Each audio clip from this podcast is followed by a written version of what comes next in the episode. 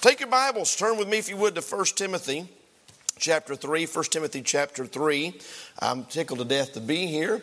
I appreciate so very much the, uh, the unexpected honor. Brother uh, called me earlier this week and said, I'm going to be out of town. And I thought he was going to say, Do you have a preacher in your church that you could loan me for an evening? And he said, I want you to preach. I said, Oh, wow, I get to preach over there. Amen. And uh, let me just give you a, a bit of uh, pastoral uh, wisdom uh, for those that, that might be here. There may not be anybody here that has a problem with the pastor taking a vacation. I certainly hope not. But take it from somebody that's been pastoring for many years. Pastors don't take vacations, they just pastor from another town. Amen. They still check their emails, they still get text messages, they still make phone calls, they still pray, they still study. And, uh, uh, and uh, so I appreciate uh, him being able to get away for a little bit. Our family took a vacation two weeks ago. We went out to Arizona. We waited till it was August to go to Phoenix when it was 116 degrees. Um, uh, but uh, we, we, when you get back, when a pastor gets back from vacation, they have to work overtime for three weeks to make up for it. So sometimes you wonder if it's even worth it. but I appreciate the privilege to be here tonight and uh, appreciate your pastor and his friendship and uh, his faithfulness. And we've heard nothing but good about your pastor and this church. And so praise the Lord for that. We have several from our church here tonight. I appreciate them coming up to hear me. And uh, one, two, three, four from our church. Appreciate them being here. You've got a veteran missionary here, Brother Marlon Peterson and his wife. Y'all been in Uganda how long? 23 years doing a phenomenal work, straight, solid, gun barrel straight. I highly recommend them. If you're looking for a missionary, uh, I recommend them. They're staying in our missions apartment and will be with us on Sunday. Uh, but I appreciate them surprising me. They drove up uh, and uh, surprised, surprised me. I, I wasn't expecting to see them. And uh, what a beautiful drive. This is my first time to your church, driving up these little back country roads and, and, and the deer do you, do you have any idea how hard it was for me to not stop and roll the window down? Yeah, buddy. Uh, I like to hunt deer, especially when you don't have to leave the front seat of your truck. But beautiful, beautiful country. And I'm just thrilled to be here tonight. And I hope that the message will be a blessing. He said you've got revival coming up here shortly with Brother Tim Green. Is that correct? And I've known Brother Green forever, and it was really good friends with his dad, Dr. Don Green. How many of you know Dr. Don Green from up in Lansing, Michigan? Well, he's in heaven now. Uh, but uh, Dr. Don Green was a, a soldier of the cross, pastor there at Parker Memorial Baptist Church in Lansing Michigan for close to 60 years. Uh, I know it was close to 60 years. It might have been 60, but if it wasn't, it was right at it that he pastored that same church uh, he used to preach meetings for my dad. My dad pastored down in South Georgia in the 70s. And I was just a little kid back then. And Dr. Don Green would come down and preach. And he was one of my heroes. Dr. Don Green, a tremendous man of God. And Brother Tim Green, of course, is his son. And so y'all are in for a treat. And so your pastor said you've got revival coming up. And I said, well, the message that I believe I'll be preaching uh, might go along with preparing the hearts and the church for the revival. And so if you've found your place by now, I hope you have. 1 Timothy chapter 3, stand with me, please. I'm going to read just one verse and pray, and then you can be seated. The Bible says in 1 Timothy chapter 3 and verse number 15, Paul said, But if I tarry long, that thou mayest know how thou oughtest to behave thyself in the house of God, which is the church of the living God, the pillar and ground of the truth. Lord, help us tonight, I pray, as we preach the message you've laid upon our hearts. Use it to encourage and bless the people of God. I pray in Jesus' name. Amen. Thank you for standing. You can be seated.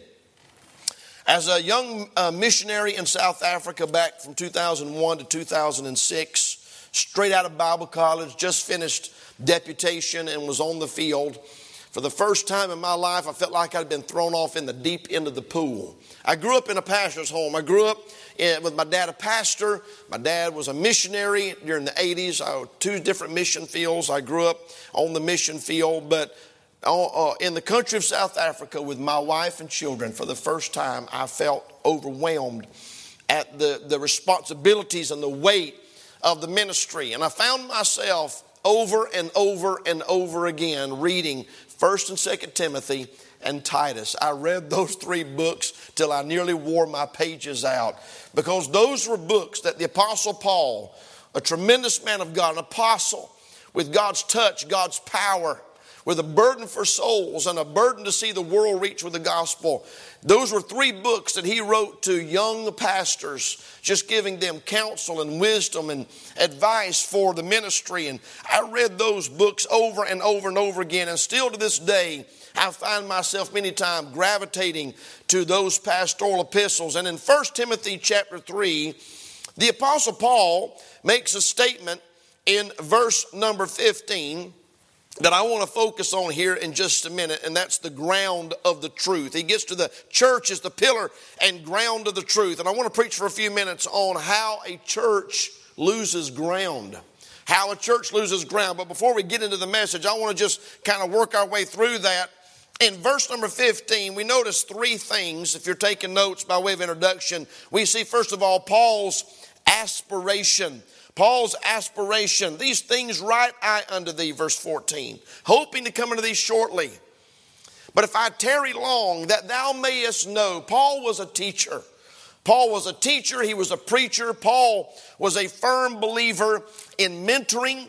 He was a firm believer in passing down to the next generation the things that he had learned. I preached last night, actually, uh, out of 2 Timothy chapter 2 and verse number 2, where he said, The things which thou hast heard of me among many witnesses, the same commit thou to faithful men who shall be able to teach others also. You got four levels of mentoring, four levels of discipleship, four tiers, if you will, where Paul taught Timothy. Timothy was to teach faithful men. Faithful men were to go and teach others also. And what we have here tonight, we have because somebody passed that down to us. Jude said, earnestly contend for the faith that was once delivered unto the saints. And so Paul is trying to teach Timothy something in chapter 3, verse number 15. I want to I want to write this to you that you may know. We see Paul's aspiration.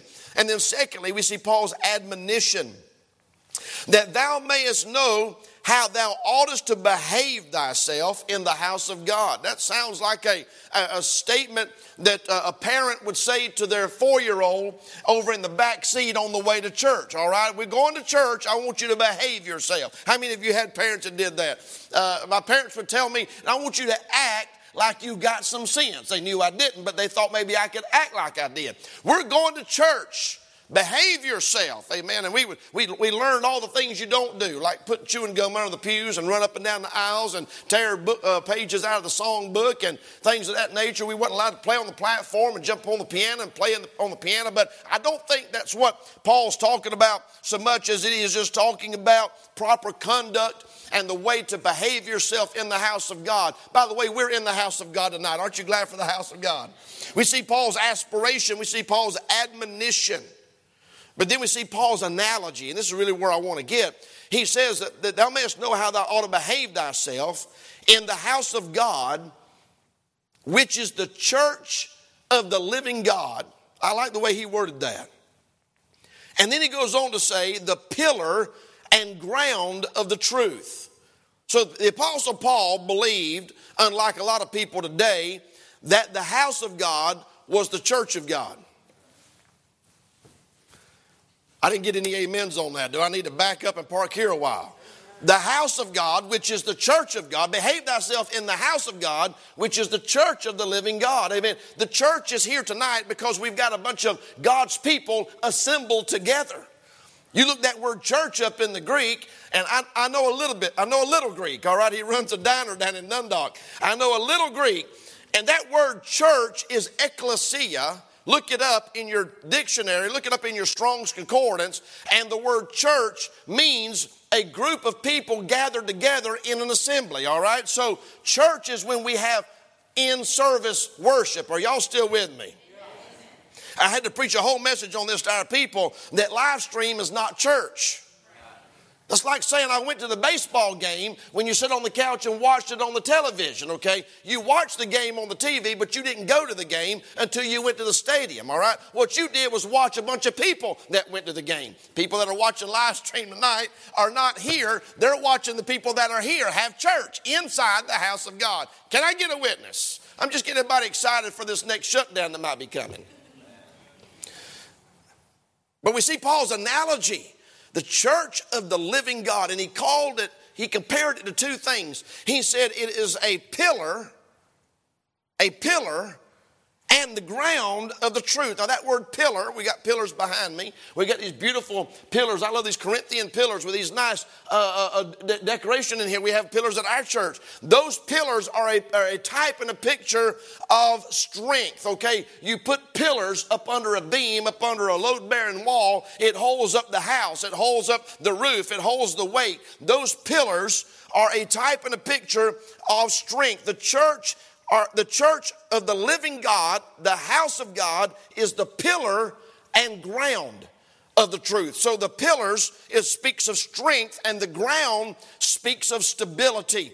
So a church is where people come and they hear the word of God preached and the church the Bible says according to this verse is the pillar and ground of the truth. Can I get a witness? Well, you know what I found out? I found out that if the people in the church do not understand that, and they do some things wrong, do some things incorrectly, fail to understand some things, the, the, the, the church of the living God, which the Bible says is the, is the pillar and ground of the truth, a church can actually lose ground. There can be a, a decay, there can be an eroding. There can be a, a, a, place to where the whole thing just crumbles and falls. You say, Preacher, why are you preaching this? We're coming up on revival. We need a, good revival message. Amen. Well, a good revival message is have a church that doesn't crumble and fall in the next six months or in the next year because of some things that the church is doing that contributes to the decay and the demise of the church. I'm going to give you five points tonight. You can write these down on how a church loses ground. Number one, a church will lose ground when the mandate is disregarded. See, the church has been given a mandate from God. Some people call it the Great Commission. Some people call it, Brother Sammy Allen used to call it the Great Command. Go into all the world and preach the gospel to every creature. And when the church fails to fulfill its mandate, and the mandate that was given to the church is disregarded, the church will eventually cease to exist. You say, how do churches that used to be strong and thriving and flourishing, churches where people used to be saved and walk the aisles and, and weep in the altars and get born again, and where the baptismal waters were stirred and the church was vibrant and had a strong Sunday school program, had a strong outreach and bus ministry, how does a church like that go from running 500, 800, 1,000 people down to 20 people sitting on a dusty pew? How does it happen? Somebody stopped soul winning. Somebody stopped knocking doors. Somebody stopped passing out tracts. Somebody stopped inviting people to church. They, they failed to replenish the ranks. They had more funerals in the church in a year than they had conversions. And what happens? The church loses ground. A church that fails to win souls, a church that fails to understand the significance of the mandate to reach the entire world with the gospel, that church will soon cease to be. In Acts chapter 5 and verse number 14, the Bible says, And the believers were the more added to the Lord, multitudes, both of men and women. When I read the book of Acts, I get excited about the potential of God working in the local church. By the way, we have the same God that they had in Acts. We've got the same Holy Spirit that they had in Acts. We have now the complete Word of God, which they did not have in the book of Acts. We've got a church full of people that are indwelt by the Holy Spirit. We've got the same commission, the same command, and yet we look at the book of Acts and we think that's not possible for us to have that today. Well, it is. It is. What's different is not the Bible, not God, not the Holy Spirit. It's not the power of the gospel. What's different is the heart and mindset of the people of God. That's what's changed. In Acts chapter 2, verse 41, the Bible says 3,000 people got saved. One message. And I don't know how many times growing up I hear people say, preacher, get up and preach in the power of the Holy Spirit. Preach one message and 3,000 people got saved. Today, preachers preach 3,000 messages and one person gets saved. But can I tell you something? I never really heard a whole lot of emphasis placed on the other 119 church members that were also full of the Holy Ghost standing behind that preacher. Acts chapter number one is clear. There was 120 people in that upper room. Acts 2, they were all filled with the Holy Ghost. Peter wasn't the only one that was full of the Holy Ghost. The whole church was full of the Holy Ghost. And I wonder what would happen in our local church if we could get every member of the church full of the Holy Ghost all at the same time, out witnessing, out soul winning. We'd about be surprised what God could do. 3,000 people got saved, Acts 2.41. Acts chapter 2, verse 47, the Bible says they were getting saved daily daily. They wouldn't just get saved on Sunday in junior church. They weren't just getting saved on Sunday in the Sunday morning service because there was an evangelistic type emphasis. They were getting saved every day. You know, that tells me, that tells me that church members were soul winning every day. They were witnessing every day. They were sharing the gospel every day for people to be getting saved every day. In Acts chapter 4, verse number 4, the Bible says 5,000, about 5,000 more got saved. So we got 3,000 getting saved. We got 5,000 getting saved. Then we get to Acts 4, 4, 5, chapter 5, verse 14, and it says multitudes of men and women. How many of you reckon that were when they stopped counting them when they hit 5,000? I don't think we can begin to imagine how many people got saved in the book of Acts in that church. And yet we've got Christians today that's been saved 5, 10, 15, 20 years, never led a soul to Christ never have been an active participant in the salvation of another person. Well, when you get a church full of people that disregard the mandate, you're losing ground. You're losing ground. J. Harold Smith said this Only as the church fulfills her missionary obligation does she justify her existence. So, preacher, you preaching a missions message tonight? Maybe a little bit. I grew up on the mission field. My parents were missionaries. My wife and I were missionaries in South Africa for five and a half years. My daughter and son in law and two grandsons are missionaries right now in the Philippines. I live and breathe missions. That's all I know. And Baltimore, Maryland is my mission field. This is your mission field. Where are we at? Hunt Valley? Towson? Where are we at? Yeah, Maryland. That's your mission field. Yeah, that's your mission field. You say, but God hadn't called me to the mission field. I beg to differ. He has given every child of God a clear mandate to win the world. And when the church disregards that mandate, they start to lose ground. Number two, write this down. Not only do we lose ground when the mandate is disregarded, but secondly, when the message is disputed. When you find a church full of people that refuse to accept the Word of God as it is in truth, the Word of God, you got, you got a problem. And it seems to me that the fad, the fashions of today, is to sit back and critique and criticize and analyze everything that's preached. Well, I don't believe that's what that means. I don't believe that's what that says. I, he don't know what he's talking about. I don't know where he's coming from. Who does he think he is? Well, I looked that up in the Hebrew. That's not what that's talking about. That, that's Old Testament. That doesn't relate to today. When you get a church full of people that dispute the message, you're losing ground. You're losing ground. In 2 Timothy chapter 4, you can turn over there if you want to, just a couple of pages from where we already are. In 2 Timothy chapter number 4, the Bible's very clear. Paul told Timothy in verse number 2, preach the word. I like that. Preach the word. Don't preach the Reader's Digest. Preach the word. Preach the book. Be instant in season, out of season, reprove, rebuke, exhort with all long suffering and doctrine. For the time will come. How many of you believe that we're there? The time will come when they will not endure sound doctrine. See, they can endure it for a while. They can put up with it for a while. That word endure, that's a word you use to describe something that's painful. Something that's hard, something that's difficult. They cannot endure it after a while. They won't be able to put up with it. They can't handle it. They will not endure sound doctrine, but after their own lusts shall they heap to themselves teachers having itching ears.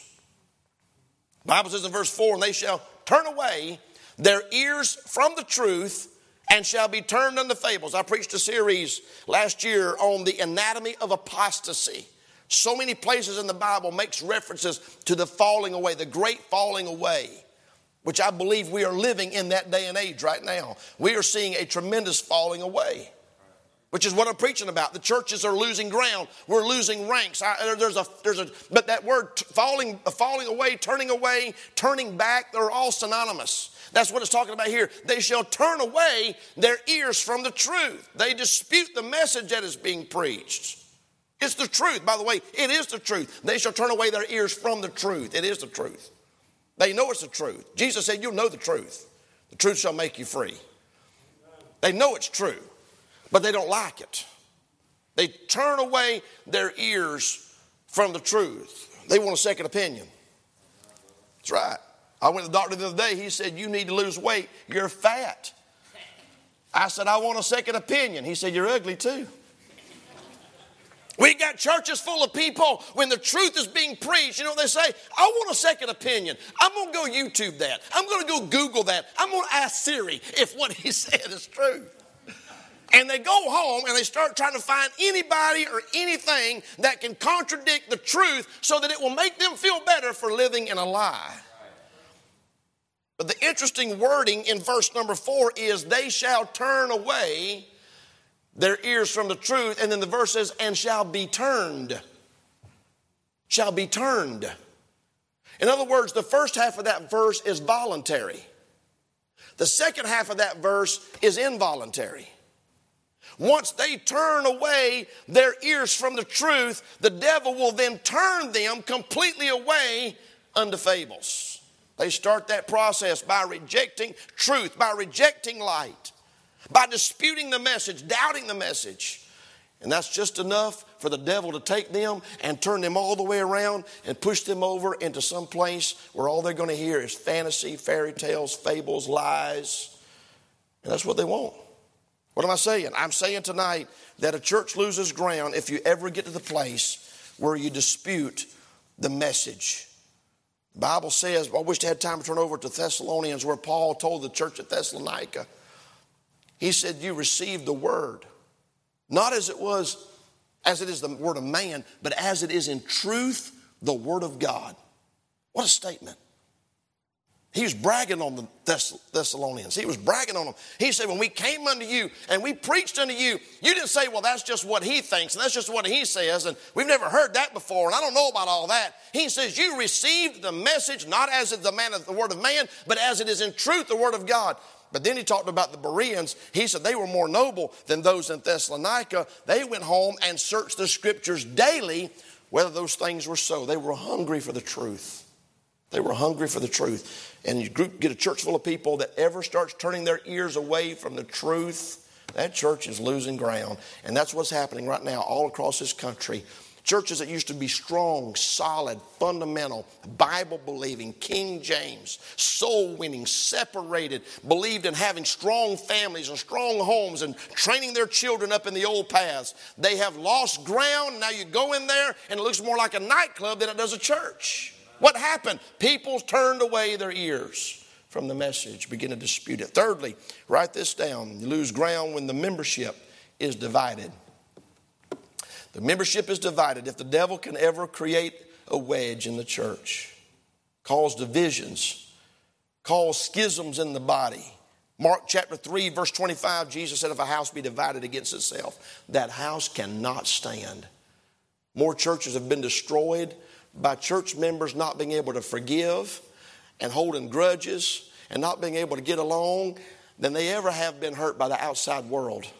I've seen church splits from the time from the 70s. I watched my daddy get voted out of a church that was going strong. I mean, the church was uh, it uh, was just was out of debt. We burnt the notes. The Faith Promise missions doubled, tripled.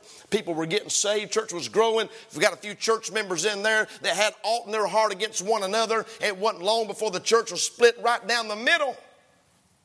It wasn't the drug addicts. It wasn't the liquor stores. It wasn't the prostitutes on the corner. It wasn't the meth dealers that tore that church up. It was church members that could not forgive. If we want to have revival in this country, we need to have a revival of unity in our churches. In Romans chapter 16, verse number 17, Paul said, Mark them which cause divisions and offenses contrary to the doctrine. He said in 1 Corinthians chapter 1, verse number 10, Now beseech you, brethren, by the name of our Lord Jesus Christ, that you all speak the same thing, that you all speak the same thing. That's unity. You say, well, I don't think it's that big of a deal that we all speak the same thing. Well, somebody should have told God that before the Tower of Babel and confounding the languages.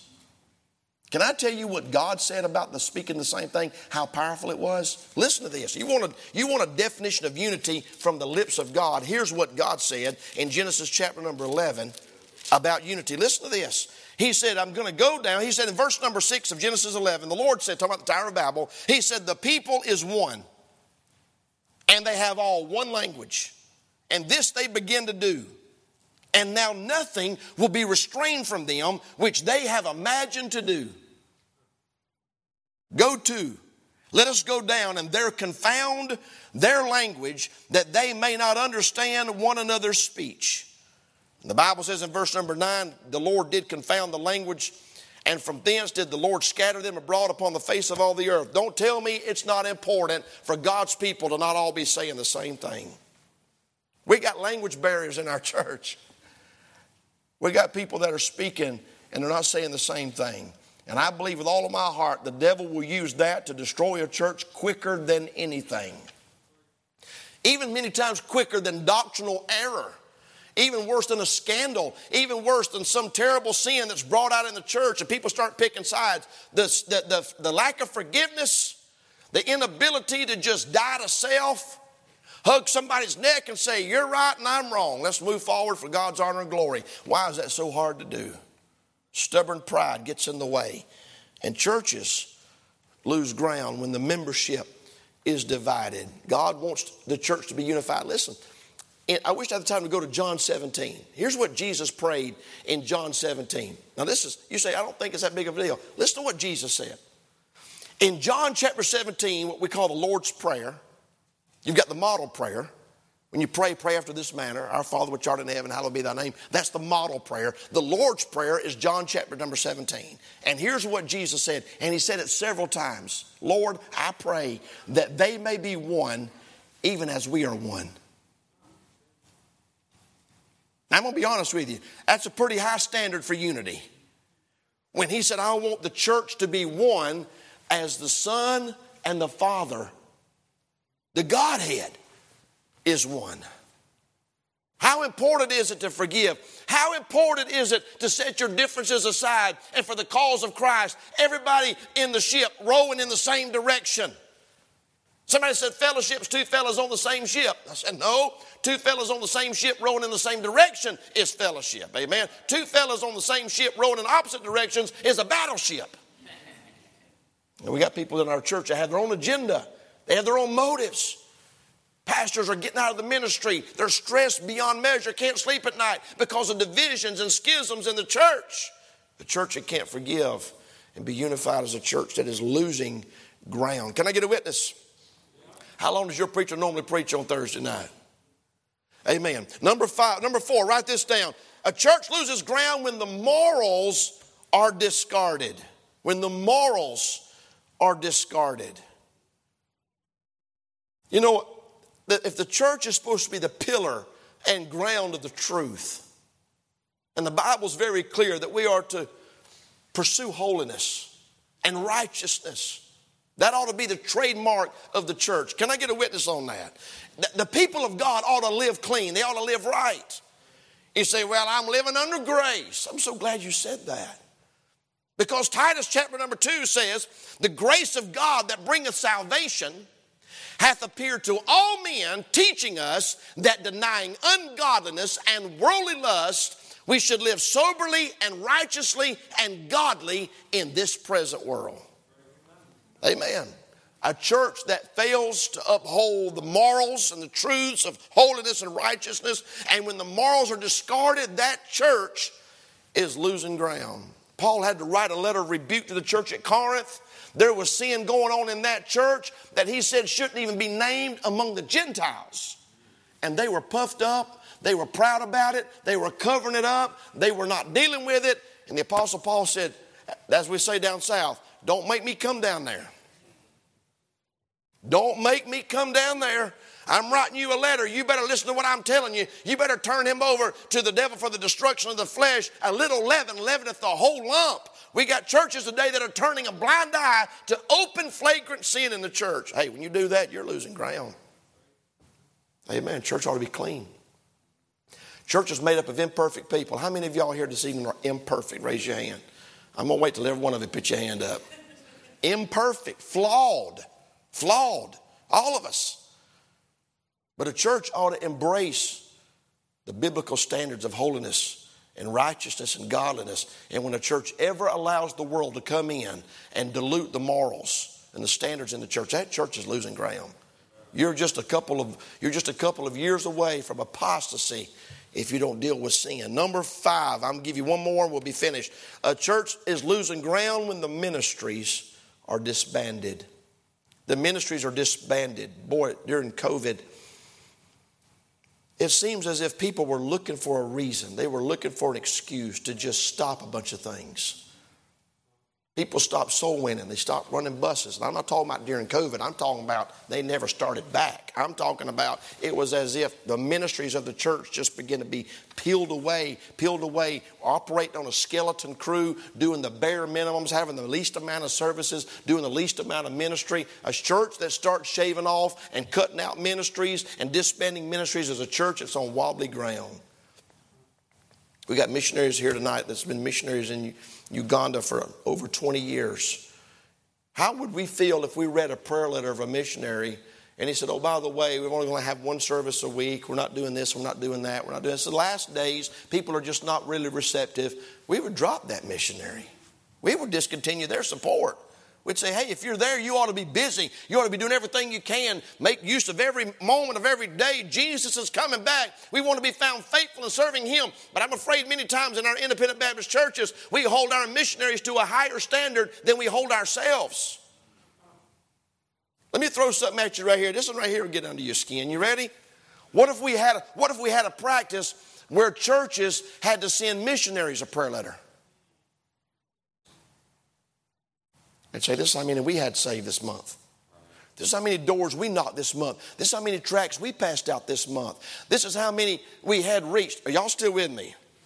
We send them 25, 40, 50, 75, 100 dollars a month, and now they owe us an explanation for every day of the month. We won't know what you did and what's happening. And we're sitting here in the States and we're shaving off ministries and we're quitting this and we're cutting out that because it's just interfering with our life. A church that starts disbanding ministries and loses the focus of what we're here for is a church that is losing ground. Say, preacher, what do you think we ought to do? Add a ministry. Double down. Amen. I preached a message last night. We're starting a Bible college. I'm 50 years old. I've been preaching 30 years. I love my recliner. I love going home and sitting in my recliner. You know what God said? Get out of the recliner. It's time to work double shifts. Amen. You pastor all day and teach all night. Hey, we got we got too much to do to start dismantling and shaving. Instead of stopping your bus ministry, you ought to start another bus route.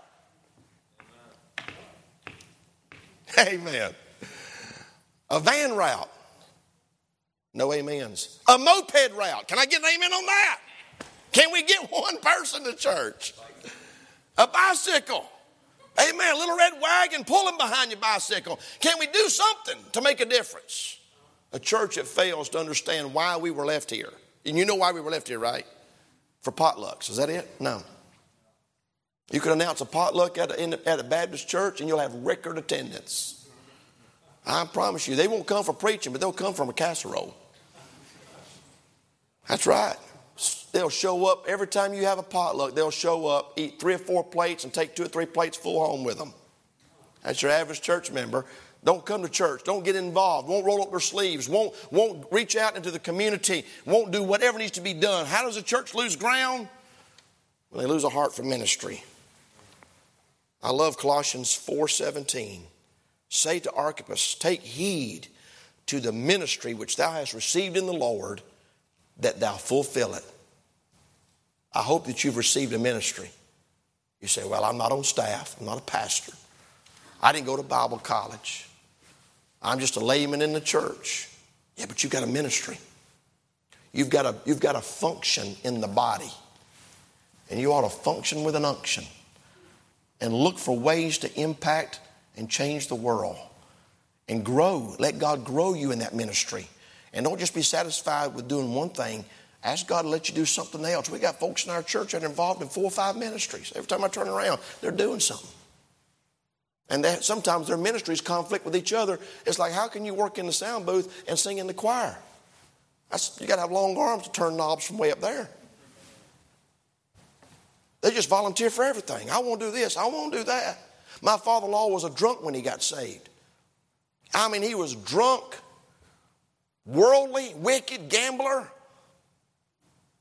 He told me, he said, he said, when I got, he said, when I was lost, he said, I'd get up on Friday morning and go to work. And I wouldn't go back to sleep till Monday evening after work. He said, I'd be up Friday night, all day Saturday, Saturday night, Sunday, Sunday night, go to work Monday, and go to bed. He said, I gave the devil 500% when he got saved. He signed up for everything, even the ladies' auxiliary. He didn't know. He said, I got saved. I gave the devil everything. I'm going to give God 100%. You say, well, how'd that work out for him? Well, God called him to preach. He went to Bible college. He's retired from the pastorate now, and he's on the road full time raising money for the print ministry. And his five kids, all of them's in the ministry. Both boys are pastors, and all three daughters are pastors' wives. We go together on vacation to Hilton Head. There's about 70 of us. Everybody's saved and serving God. What happened? That old man got in. He got in. He got involved in ministry. He gave it everything he's got. And my father in law now has got such bad health, we're afraid every day we're going to get a text message that he's dead. Heart problems and overweight and, and, and, and, and sugar problems and pancreas problems. And he'll jump in a truck with a trailer and haul scripture clear all the way to Mexico and turn around and drive back. Won't even stop and get a motel room. Burning the candle at both ends in his 80s an example of a believer that understands ministry. Are y'all getting this message? If some of y'all will nod your head, I'll quit. A church loses ground when the people in the church start dismantling the ministries of the church because ministries is what keeps the church thriving and growing and moving forward. The Apostle Paul said this in Acts 20 24. I'll give this and I'm finished. He said, But none of these things move me, neither count I my life dear unto myself, so that I might finish my course with joy and the ministry which I have received of the Lord Jesus to testify the gospel of the grace of God. Paul said, I fought a good fight, I finished my course, I kept the faith. And henceforth there is laid up a crown of righteousness, which the Lord, the righteous judge, shall give me at that day. I've always been fascinated by that verse.